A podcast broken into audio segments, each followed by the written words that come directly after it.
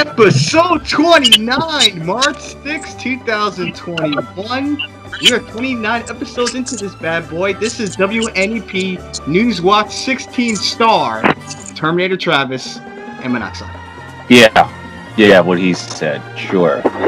Um, I'm, I am a local TV celebrity, so that's my new intro every time I get introduced, and I demand that from here on out.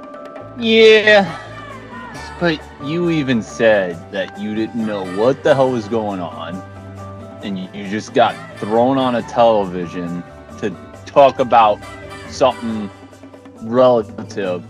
And my response to everything, as far as your little uh, appearance, was there's gonna be one person, one person who's so wound up and so uptight, they're gonna probably be screaming in their minds, thinking, "Why isn't your mask over your nose?" I guarantee it. you know, I cringe every time I watch that clip. Even though I, I endorse it, I just can't watch it. So then, wait, wait, what is it about it that makes it so cringeworthy Just the way I for look, you? The way I look, the way I talk, the way I sound. I didn't know I sounded like that when I talk. You've never re-listened to anything you've ever done. I do, but I don't know. It's I'm just something I'm not used to. What is it you're not used to? Here, here, like going back to like really listening to my voice on a regular basis. So you never like listen back to your own work to try and uh, see how much better you can make it. Yeah, but it's still weird. Well, it it makes it. You're making it seem like this is like a one-time occasion that makes it unique. Other Well, than it- yeah, In this case, yes, because I it went on television. I, I I don't think negatively when I appeared on the WWE network. I mean, I made a fool of myself, but I would just safely say that I made Zack Ryder and Kurt Hawkins day, so that's why I never look back on that moment badly. Well, yeah, there were times we've been on TV in the crowd. Uh, the ROH uh, shows we used to do, the 4-8 Raw. Yep, that one Raw after WrestleMania 29, the infamous one where fandangoing was a thing. And then uh, here's the other thing. Remember how great that Raw was? You you may not even remember this, but remember how every crowd after that tried to replicate it, and it just came off so fucking bad. It was just like, don't even Come on. They really tried so hard. I, I, I give them credit. They tried, but there's no way. That was lightning in a bottle. What we did. Yeah, it was the same thing with the Daniel Bryan thing from uh, the Raw after WrestleMania 28, the one where he got beaten like 18 seconds, and then the whole crowd just decided to make it the Daniel Bryan show by doing yes, yes, yes. I mean, that was a once in a lifetime thing. See, but So, we took that moment. We took that and took you know took it to the next level. well, the yeah, because The year after, they try to get the Cesaro thing over. The Cesaro Tony does with his arms. Mm-hmm. with the uh, Jack Swagger theme. They tried, but it didn't catch on. well, because that's not Cesaro. Like Cesaro is not the whole "We the People" thing. I mean, because I think at that time he was doing "We the People." Yeah, they had the Real Americans uh, tag team him and uh, Swagger. Yeah, and uh, that wasn't him, or at least I, I never got that vibe that that was him. That was Jack Swagger's thing. That's why it worked for him, but it didn't work for Cesaro. Not in my opinion. No, but I mean they tried, they failed. There was no way they could uh, duplicate us. And even if they, if that same exact crowd we you know they had that night was to come again, I don't think it would work as well as the first time. Nah, that was lightning in a bottle. And plus, the, the Daniel Bryan thing, as we said, there was a point to it. It was the audience basically telling WWE, "This is our guy," whereas that one was just they were gonna we were gonna entertain ourselves because they decided to take a piss in our in our cereal by saying, uh, "Your vote matters. Please vote. Please vote." And then when the vote comes out and it doesn't come out to their liking, they decide to negate it, and then we just don't care. Yep, and this is going to be a pretty good uh, transition. You see, the night with Daniel Bryan, yes, yes, yes, was like think of it like Trading Places, the movie, and then the four eight Raw with us was like our Coming to America, the '89 version. And what everyone else tried to do after was this year's Coming to America, which is a film we just saw last night. Um, Coming to America is a sequel to Coming to America, stars Eddie Murphy, Arsenio Hall, and 99% of the original cast. Yeah. The only people that didn't come back was the Queen, obviously, because she passed away long before this movie was even conceived. Uh, the guy who played Daryl, he did not come back. And uh, Patrice, she did not come back for whatever reason. I don't even think she was even mentioned, which is even crazier to even think about. But whatever, who knows? Uh, there was no uh, Soul Glo name drop, unfortunately. At least none that I remember. Uh, they had images in the background when the uh, the barbers. Yeah, no, yeah, just almost like a, almost like an Easter egg. Yeah, but that was about it. But uh, we're gonna kind of get uh, a little double film review. I'll let you go first. Before going into this, uh, I read a bunch of reviews, most of them negative. The the ones that never really hit close to home was the ones that said, "Oh, this is a bad movie. It's just not funny." That don't really reflect my opinion on a film because that's all personal perspective. I mean, regardless, most reviews should not reflect how you go into it because if somebody hypes it up as a terrible movie, nine times out of ten, you're going to not think that because the movie itself is going to not meet the expectations of being a bad film, and same vice versa. So, that being said, uh, I went into it hearing that there was a lot of negative reviews. And again, that didn't sway me. What kind of concerned me was I normally do not post my political opinions, but there was a lot of woke politics being shoved in here. I'm not uh, I, I'm not of the opinion, regardless if you're conservative or if you're liberal, to take a movie, take an art, and use it as a platform to shove your politics in people's faces, because that's just going to alienate your audience, regardless of what it is. And and don't me the whole oh, there's difference between right and wrong. At, at the end of the day, it's I think we can differentiate certain rights and wrongs that everybody can abide to. And there are certain political opinions that are misconstrued by both parties. It's nothing new. That's the whole gist. Anyway, so I watched it knowing that there were people who thought this. And I came out of it saying to myself, I didn't see really much of anything woke. Uh, maybe there was a lot of female empowerment, but it wasn't that obvious. Like, not obvious to the point where it was like at the expense of the movie, per se. I don't think, at least. Uh, I'm one of the few that liked it, liked this film. I didn't love it. I didn't like say think that this is the greatest sequel of all time. It is definitely not the original. As I said, there were characters in this movie that I wanted to see that were in it, particularly the Barbers and Randy Watson. They were the ones I really wanted to see make a comeback, and they were there. Uh, I have no real complaints about the film. Uh, again, is it amazing? No. If you're going in with the expectations that this is going to be the greatest movie of all time, please lower those expectations because it really isn't. There are uh, obviously the original is way better, but I did not go into it going thinking that this is going to be as good as the original. It just isn't. Eddie Murphy's in a different place as far as financially and where his career is. It just isn't going to be the same. Same with Arsenio Hall. I like a lot of the nods that they made. They brought back the woman that was supposed to be his queen, and she's still hopping like a fucking dog after all these years. I thought that was really funny. Um, but yeah, I mean, there really wasn't anything that overtly annoyed me. A lot of people didn't like the person that was supposed to play his son. He didn't bother me too much, but that's just me personally. Overall, I would give it a solid seven. Seven out of ten. Really? Definitely. Yeah, I, I wouldn't call it perfect, but I can't say I didn't enjoy myself because that would be a lie. I did enjoy myself. I thought it was good. It definitely had flaws. It definitely wasn't perfect. It sh- it was a fine film, and if you're also the type that like nostalgia, this had plenty of it. It had plenty of nostalgia to to really uh, fill your your rainbow tinted glasses for you. So overall, it was fine. Not perfect. Not the original. That's where I stand. Hmm, okay. Oh, I think when it comes to nostalgia factor, I think the best, uh, I was, I guess, show that has done that, cashing off of their fame from the '80s, would be Cobra Kai.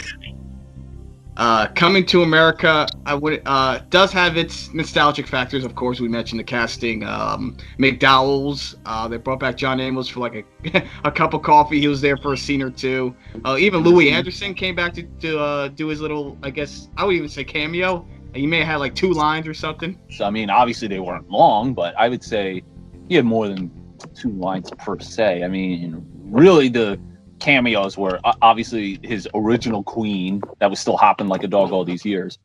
Um, but yeah, the the bulk of the movie is mostly Eddie Murphy, Arsenio Hall, Leslie Jones, this new uh, king or prince, uh, his daughters. Those are the major bulk. I mean, even uh, Lisa. I mean, she she was more focal in the second half of the film, but in the first half, she didn't really have much. Mm-hmm. And James Earl Jones has got a few scenes in there. Uh, any other returning characters? I mean, the Uh, barbers.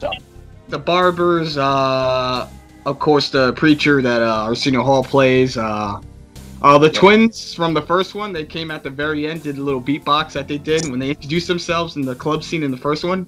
That one Um, kind of surprised. I was like, oh wow, they even brought them back. Yeah, there was a bunch of cameos in here. Morgan Freeman, Salt-N-Pepa, uh, Trevor Noah. Who the hell else was in here? Uh, oh, uh, Colin Jost had a uh, one scene role. Yeah, it, it had quite a name. A list of names. Uh, the returning Morgan guys. Oh, Tracy Morgan and Wesley Snipes. Obviously, I I actually enjoyed Wesley Snipes in this film. He, Perfect. yes, I thought he was. He had the best performance in the entire movie. Yes. And Leslie Jones didn't annoy me, even though I can see if somebody saw her role and she was being annoying. But I think that was the whole point of her character. She's a, a New Yorker. New Yorkers are known to be, can tend to be very annoying people for the most part. I can say that. I'm from the East Coast. I'm literally right next door to New York. But yeah, that's. I thought she did fine, but that maybe that's why I think just so good. But I'm sorry. Go ahead. I, I, I don't know. I'm one of the. I'm in the minority where I really don't see the hype in Leslie Jones. A lot of people saying, "Oh, she's good. She's good. She's funny." I. This is a again. This is only the second movie I've seen her in. The other movie was, of course, Ghostbusters. I know that's not a good example, but I don't know if it's a situation where Hollywood just doesn't know how to cast her, or they don't really know what to do with her. I mean, this has happened with comedians in the past. I mean, they had no idea what to do with someone like Steven Wright. But I don't know. I just because she was annoying for me in this movie. Not not too much, but she did have her scenes where I was like, uh, I kind of I wanted to hit the fast forward button. But uh, obviously, the biggest draw for me with this film was the obviously the casting and of course coming to America. Even though the majority of the film took place back in Zamunda. The thing is, I kind of expected it to be mostly based in Africa because what other purpose does he have to be in America?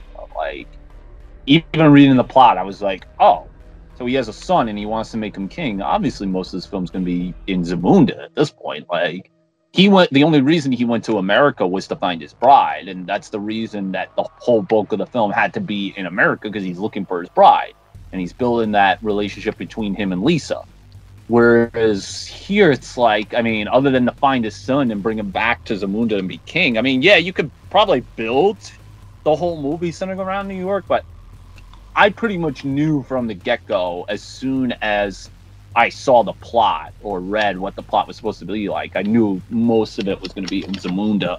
And that part didn't bother me at all, personally.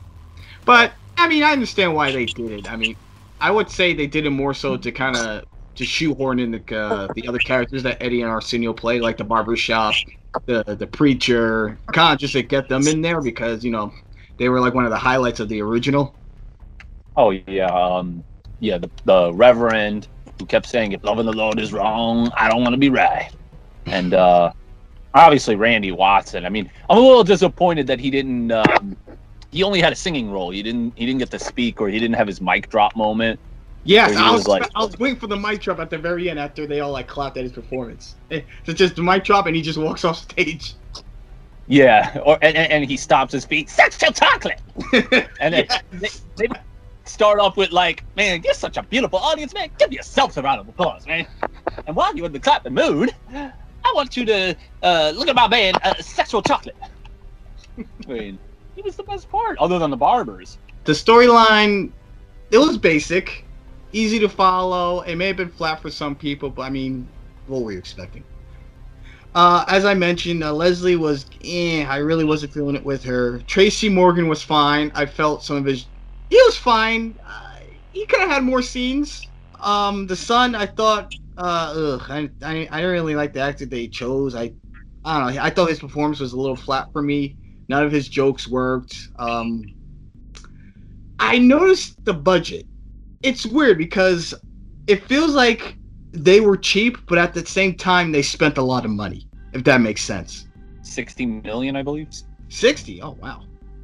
I I, Yeah. I would have thought it was lower than that, but I could, you could tell they spent money on the clothes, on the costume design.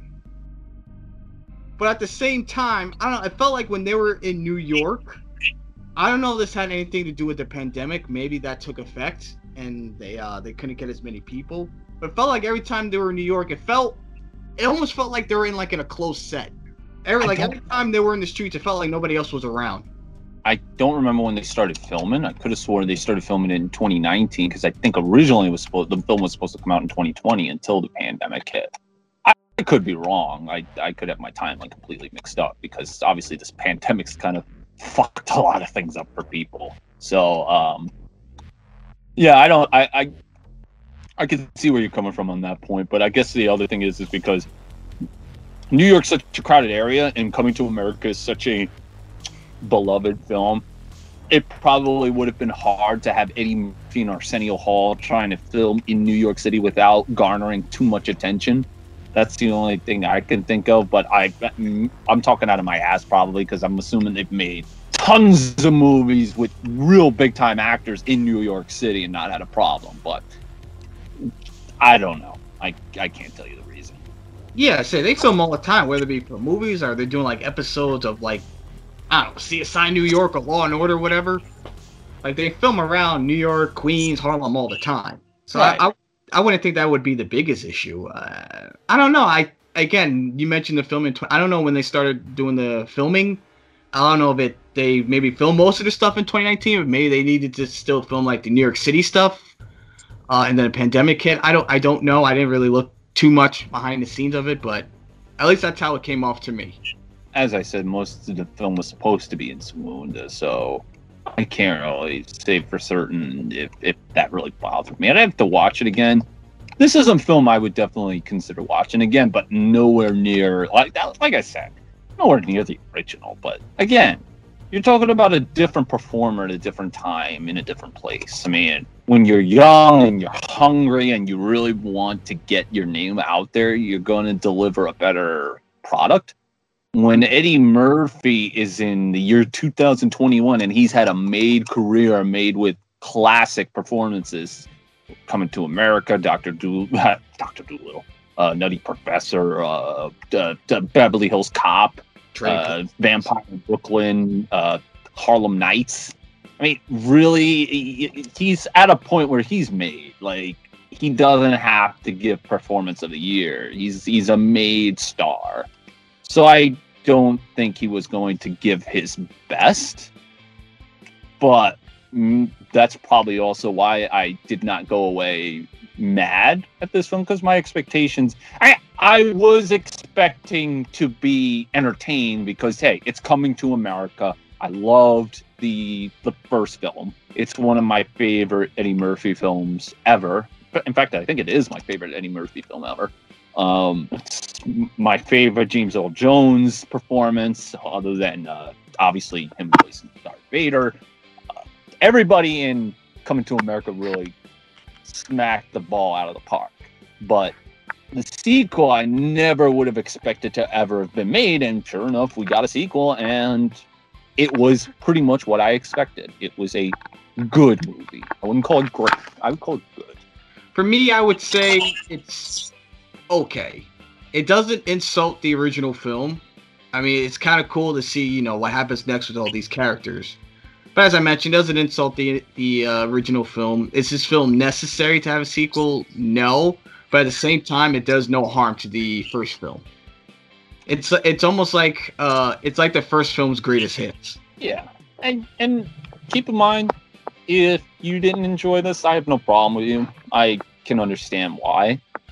I just would uh, think that you would need to lower your expectations when it comes to sequels that are being released 30 years after that. Because now you're talking about a hype that's never going to be delivered, to put it that way. There was one thing that did not make sense to me. I'm going to be honest with you. One scene that didn't make sense to me was um, the scene where uh, what's his face where they revealed how he impregnated another woman before meeting Lisa. But I can clearly remember after the bar, they're walking towards a fence Mhm. saying, Why can't we meet like good girls? Because everyone seems to have psychological problems. Yes, yes, they met the uh, when that's when the old man barber was closing up his shop, and they ran to him and Was that supposed to be the same night? Was that supposed to be right after? Was that supposed to be after they slept with these two other girls? I, think they got their timelines a little bit skewed. Yeah, that that part was weird. I was like, so wait a minute, he had sex with this girl and like, it, it was yeah okay that yeah, that part really didn't make sense. I can see why people were were frustrated with the storyline because I was like, where like this whole time when he went when he mentioned he has sons, where when did he have time to have sex with another girl while he was in the in America in the first film? So that that whole Uh. part was like shoehorned in shoehorned in there. Yeah, because there was really no way they were going to be able to make it make sense at this point. So I guess they just said fuck logic. But um, overall, I thought it was it was okay with me. Uh, Wesley Snipes was the best part of this film. I swear, man, this guy needs to be back to doing movies again, like doing like the big budget movies. And I want him even more. I want him back as Blade, because obviously he still got it. Yeah, he was very entertaining in this film. I, I cannot take that away from him. He was super good in this film. I mean, Uh, with, with seeing how everyone like came basically came back in this movie, and is and the majority of them looks like they haven't even aged a day. I mean, it goes to show you that blacks don't crack. Everyone came back. Like we said, Louie Anderson, John Amos, uh, the the one again, the woman who was supposed to be its original queen, where she's hopping on one leg, barking like a dog. Uh, she came back. The twin sisters, as you said. Uh, again, the only characters that didn't come back were Daryl, uh, Patrice, and the Queen. And the only reason the Queen didn't come back was because the actress who played her passed away. Passed away right around when Lion King came out. So You know, uh, there's one thing. Uh, there's one person I wish would have had a cameo in this, and that was the original director of the first film, John Landis. Overall, you enjoyed it. You enjoyed it more than I did. I thought it was okay. Would I recommend it? Eh, It wouldn't hurt. Why not? I mean, it's it's on. You know, you have Amazon Prime. It's free. It's not a movie. I think you should. If it was in theater, I wouldn't say go see it in the theater. I say wait till it comes out. But if you have Amazon Prime, you got 100 minutes to kill. Why not? It ain't gonna hurt. Especially if you love the first movie, you might get a kick out of the second one. You might not. yeah, there are to be things you'll enjoy, especially for nostalgia's sake.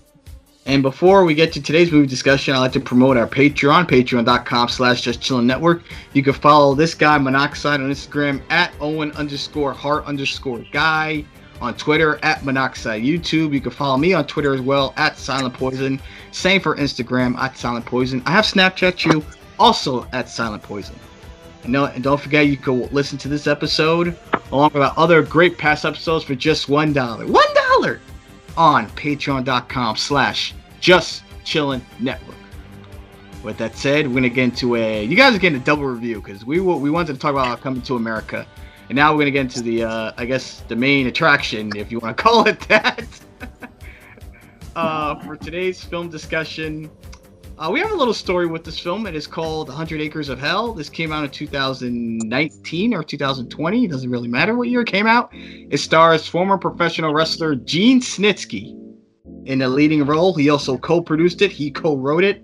So in a way, this is kind of like a almost like a passion project of his, if you want to say. Wait, 100 he Acres of Hell. He wrote it and he produced it, right? Yes. So he theoretically, if we didn't enjoy this, he can't sit here and make the claim it wasn't in his fault because it definitely was his fault. He's gonna have to take the blame for this one. Yes. Yes. Okay. So let me be clear here. Um, here's a tidbit that probably few people know, but we actually got to meet Snitsky at a Halloween party. Yes. Um, I, pro, he was promoting a different movie, though, if I'm correct. He was promoting this one. Yes. Hundred Acres of Hell. Okay. He's promoting this film, and we got to meet him because he's good friends with the guy who ran the party. Dude was very nice, strong as hell. Like you shook his hand, that dude almost breaks your hand. Fucking strong motherfucker. He's big. Um. he's jacked, man. Like that. God bless him. He's got a jacked physique, and I, I cannot like get mad at somebody who's really takes care of themselves physically. Uh, so overall, as a wrestler, he had his moments. He was fun. Uh, obviously, with the "it's not my fault" thing. Uh, uh, same thing with the he, he had gimmicks where uh, he had the foot fetish with gold dust shit that he did with Kane, where apparently he's the heel after uh, killing Lita's uh, baby that was created via rape. Yes, that's the territory we're talking here. Okay, so I never would have partaken him to be a movie guy. Never would have thought that. But whatever. He wanted to make a movie. I mean, he, he produced it. So that much we know. I went into this one with the same exact feelings as Coming to America. Low expectations. Hey, it's a horror film. And before turning this movie on, I made sure to ask Travis here, who suggested it, uh, what are we uh, looking at here? And he said, uh, don't keep your expectations low. I'm like, oh, so this definitely is not of the same caliber as Killer Pinata. Oh Jesus. um.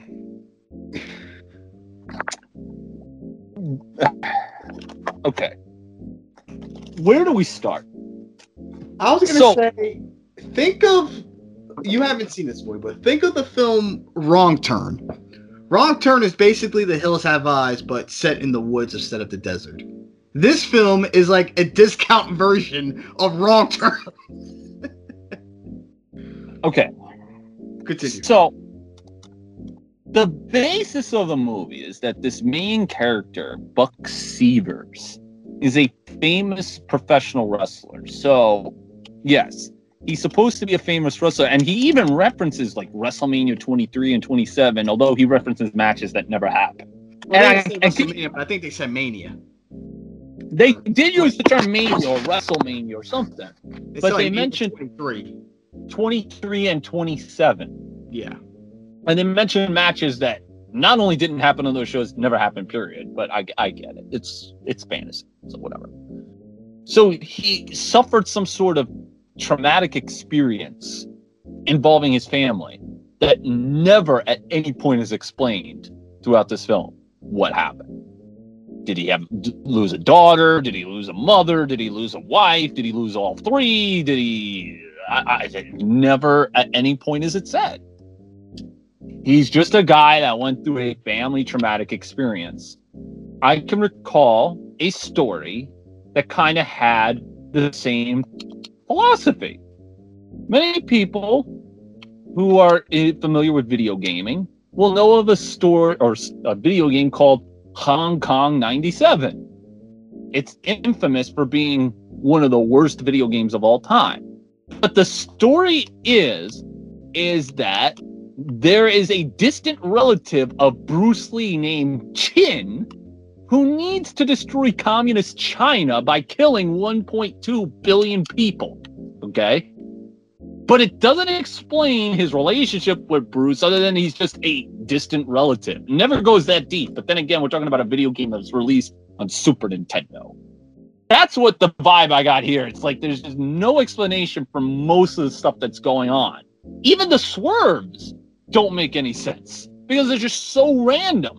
I it's so random that I wondered to myself, did Snitsky produce this or Vince Russo?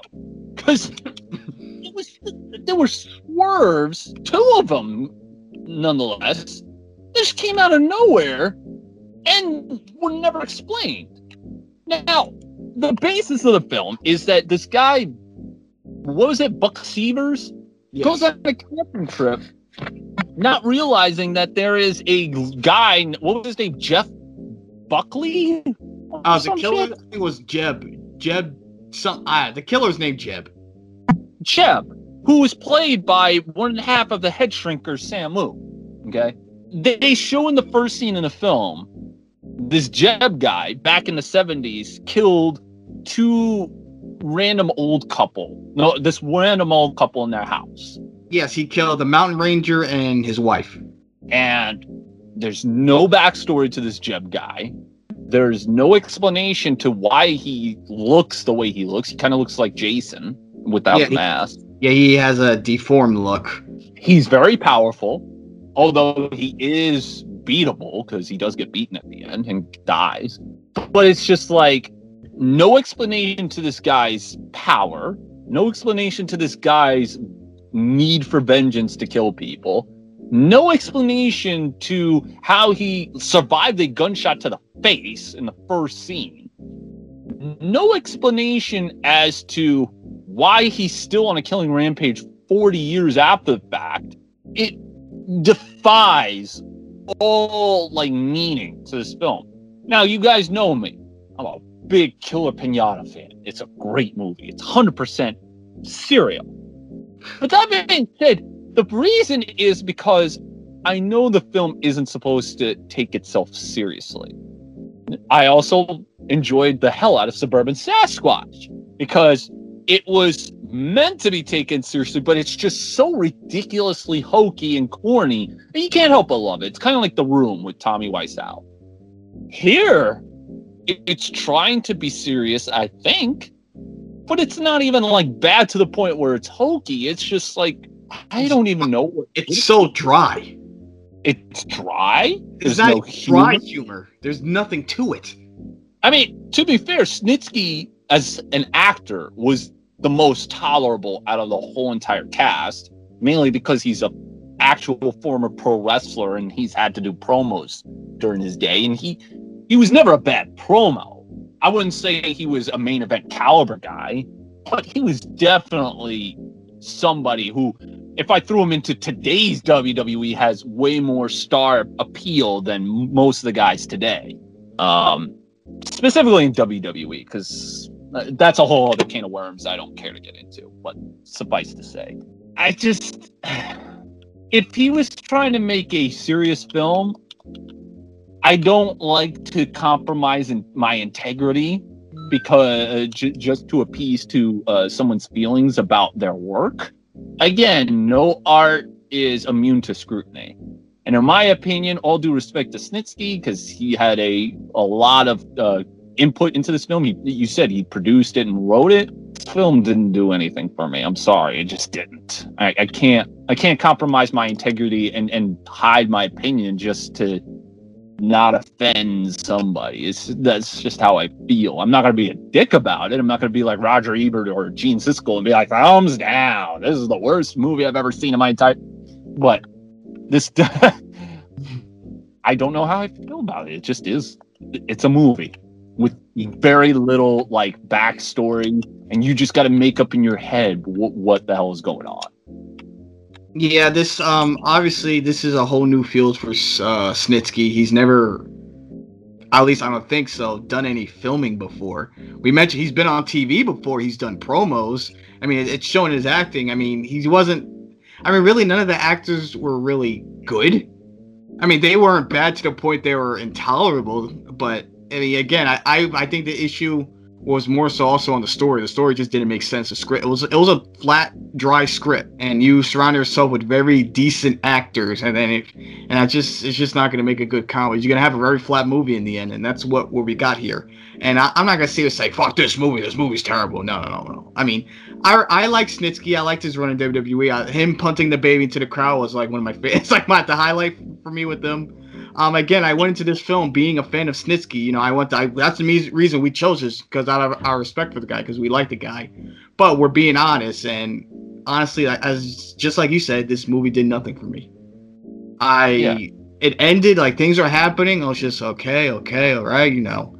Uh, a lot. I had a lot of issues with this, not just with the script, but uh, with the sound, uh, some of the dialogue, uh, obviously with the uh, what they were saying, uh the sound noises like some some sounds would like just not have any noise. Like if a guy would scream and then the next scene it would just be quiet it was just like randomly cut off. They're like ah! Obviously this movie had a lot of issues. This was made by obviously uh, a bunch of amateurs. Yeah and i'm saying that I, am saying that in the nicest way i can. I, I guess because we're all over the place. L- let me explain what the two swerves were. So to give you an idea of one of the swerves, it starts with him and three other friends, his longtime friends, deciding to go on a camping trip. And they meet up with other people and they get some beer. For whatever reason, they want to get drunk, but yet one dude gets a pack of O'Doul's, which is a non alcoholic beer. I didn't understand that. Anyways, so one of his friends kept mentioning that he's losing that spark in his eye due to the family tragedy that again is never explained. Oh, and by the way, he does see a spirit that says you're all gonna die. Never explained who she is, if that was his relative or if that's somebody related to this Jeb guy that goes around killing people. Um, just none whatsoever. No explanation to that scene. That that's pretty much where my uh, criticisms are. It's just nothing is explained at all. Oh, Jeb Tucker was the name of the main killer of this film. Again, played by Samu, one half of the head shrinkers from the early 90s. Um, but, anyways, so the people that they recruit, the two girls that had their friends, those two girls get captured by this Jeb Tucker and put into like a basement and as well as some other victims that Jeb Tucker just happened to grab.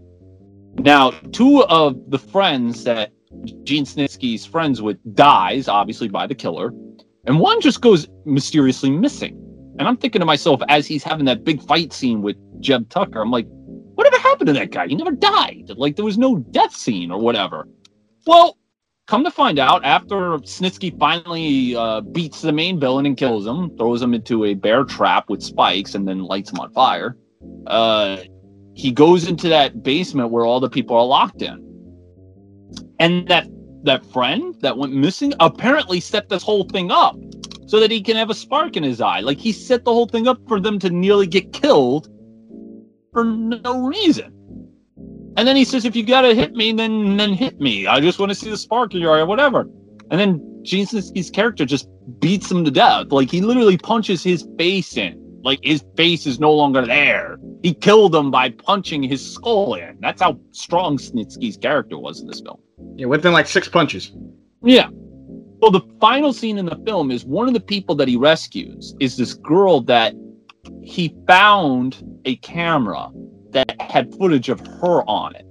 And come to find out, she was captured by Jeb Tucker and, and released her and said, Go leave while I take care of Jeb Tucker. And that's when he kills her. And then, well, then the final scene is with him and that girl. And he and she's like, Why are we back here? Don't worry about it. Uh, let me just show you something. They go back into that fucking uh, cellar and come to find out that Gene Snitsky's character is now Jeb Tucker's new uh, heir. Like he's now the one like capturing these people and and hog tying them and all that. Yeah, that was very weird because first of all, when he told the girl to run off, did she just stay in the front porch waiting for Snitsky? Did she not run off? Did she not run off? How the hell did Snitsky find her? Let me let, let me explain something here. There's another scene that doesn't make sense. So remember what I said when they um there's some scenes in between. Uh, they, they go get some beer. There's a biker gang where they have one girl with them, a smoking hot girl. They kind of catcall her, but nothing really like out of the ordinary. And, and they don't really respond with negativity. It's just like, ah, oh, who they are. Well, later in the film, as Jeb Tucker's going on his killing spree, the biker gang shows up, and then they decide that they're going to try and, and rob him or or kill him or whatever for no reason, no motivation to it, until Jeb Tucker comes and kills the whole gang, other than the girl, and just stabs her in the leg so he can capture her. Like, a lot of scenes in this film just happened out of nowhere, made no sense. And and the area they were camping in was supposed to be like res- like restricted because obviously they were in an area because one of the friends was talking about this legend of this Jeb Tucker guy. He's kind of like an urban legend in the town. No folks like to talk about him. So they go into this area they were not allowed to go, but apparently everybody else is able to get in with no problem. They have to sneak in to get in. They have to cut through the gate. How the hell did the girl and her friends get in? How did the biker gang get in?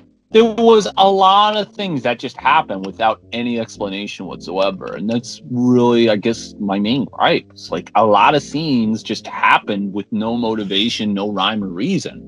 Like why did snitsky turn or snitsky's character i should say why did he just suddenly turn bad with no motivation?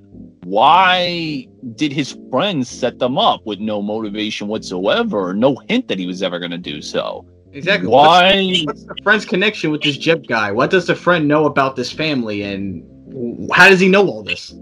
And again, what is Jeb's background? Because again, he got a shotgun bullet to the face, just brushed it off, and they never explained how he was able to survive that and survive all these years. They never explained why Jeb was such a homicidal killer. It just didn't make any sense. And I'm just like, it was a bunch of hot shotted scenes that I expected out of a Vince Russo written segment. And I, I don't know. I, I mean, the, we all know, well, the wrestling fans that may listen to this podcast would know that Jim Cornette hates Vince Russo in all of his booking. Jim Cornette would have a field day with this fucking movie and, and how he feels about it. He, because Jim Cornette's way more blunt with his opinion than I care to be.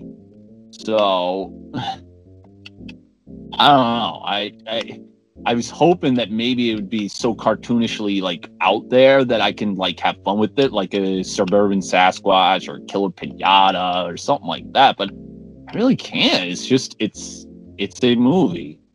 It's it's a bad one in my opinion, but it's not bad to the point where I'm so mad that I wasted my time with it. I'm just I don't know what I watched. it's the whole thing what we said. I don't feel like I watched anything. Yeah, it was it was 85 minutes of nothing. It's a dry film. It's a lot of it's a lot of hot shot writing. Obviously, uh, Snitsky wanted to do a horror movie just for the sake of doing a horror movie without really thinking of a of a logical horror story to tell obviously he must have just saw either The Hills Have Eyes or Wrong Turn, liked those movies, and wanted to do his own version with it. Uh, even his fight scene at the end he had with this Jeb guy, it was just so flat. Like there was no excitement behind these the fight scene at all. They were just fighting.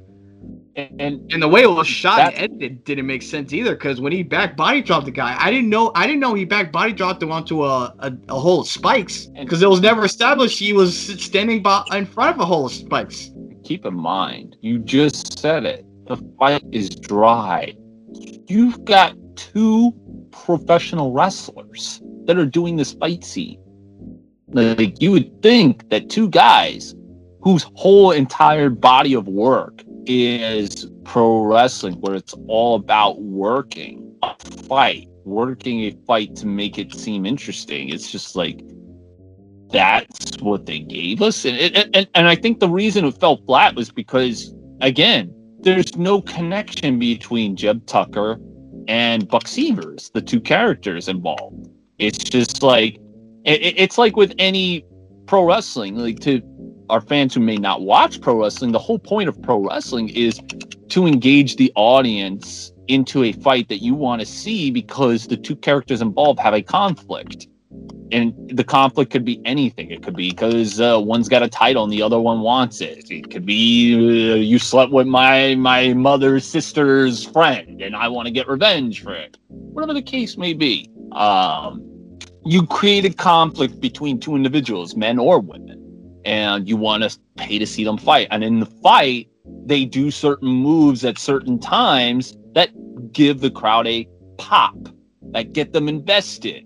So in this case, we didn't get that build because, like a- any wrestling match, there's a build. Like Hogan and Andre. Hogan or Andre felt slighted that he never got a title shot after being undefeated for 15 years.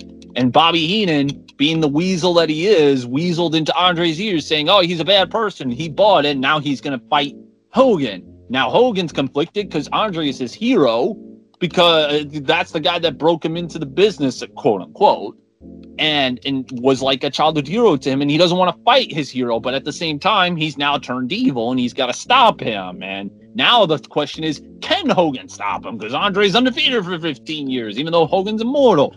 So now the crowd is invested. You got an undefeated giant for 15 years. You got the immortal Hulk Hogan, who's been champion at that point three years, and he's on top of the world. Who is going to win? As they say, the irresistible force meets the immovable object. we didn't get that type of story here. We got a Buck Stevens who's a guy who's going through a traumatic experience that's never explained really. It's just a family experience that he went through. And a Jeb Tucker guy who just kills people, but for no real explanation whatsoever. So how are we supposed to get into the idea that can Buck Stevens beat this guy? Yes, he's a pro wrestler. Even in the movie, he's a pro wrestler. But how are we supposed to be invested in Buck Stevens trying to save himself from a guy who really has no explanation to his roots? I mean, Michael Myers didn't have much explanation to his character, but his character was way more defined than this Jeb Tucker guy. Yeah, and Jeb Tucker put up a competitive fight 40 years later against a professional wrestler. Wow. Why can he take that, shotguns to the face? I don't know. Why does he look like that? I don't know. What's the story behind this guy? I don't know. What's this? What's the story behind Buck Stevens? What happened to his family? I don't know. Nothing. This film gave us nothing to work with. It gave us nothing to invest in. Why should I give a shit? What happens to anyone in this movie? And like I said, it ended with a swerve that just it for the sake of a. Any... Yeah, and keep in mind to any filmmakers, it's better to give people a predictive or predictable ending.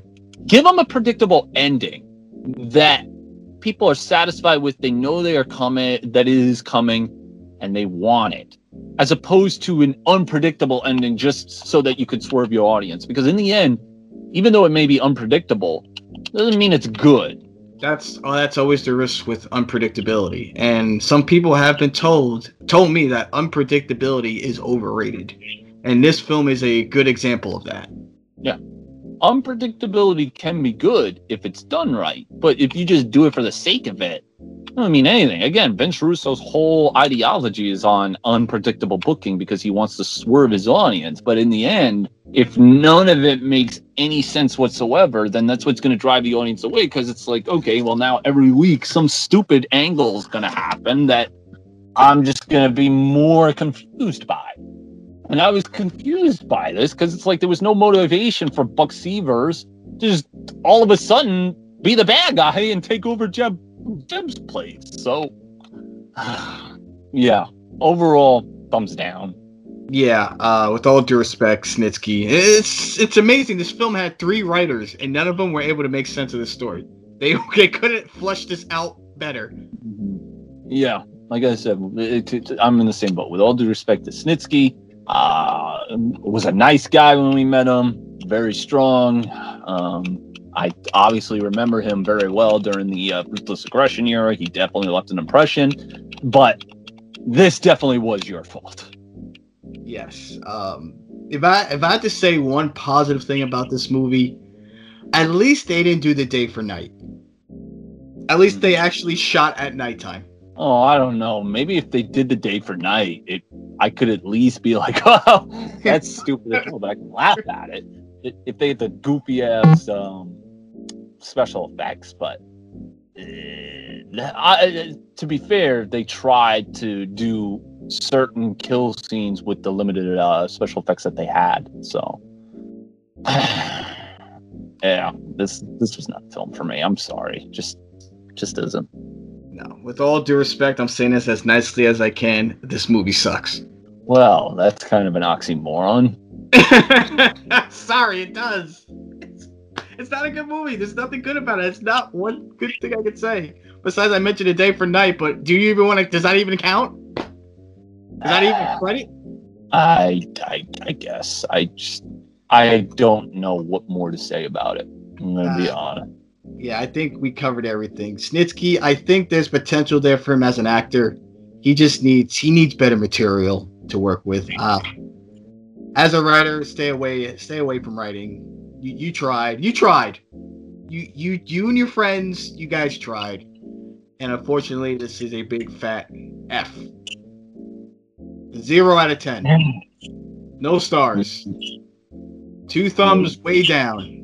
Can't really disagree. It just uh, I don't know what I watched to be honest. if you want some oh if you want a movie like this i mean hills have eyes go watch that.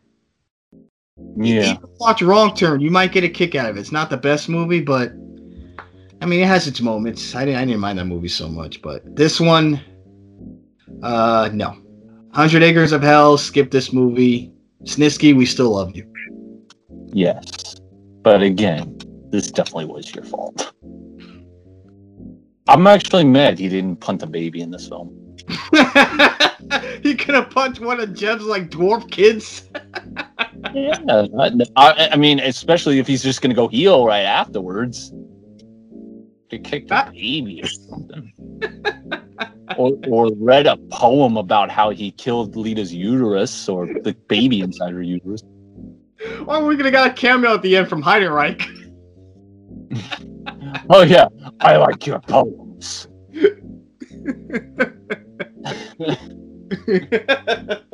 Oh boy, we are entertaining ourselves. Oh boy.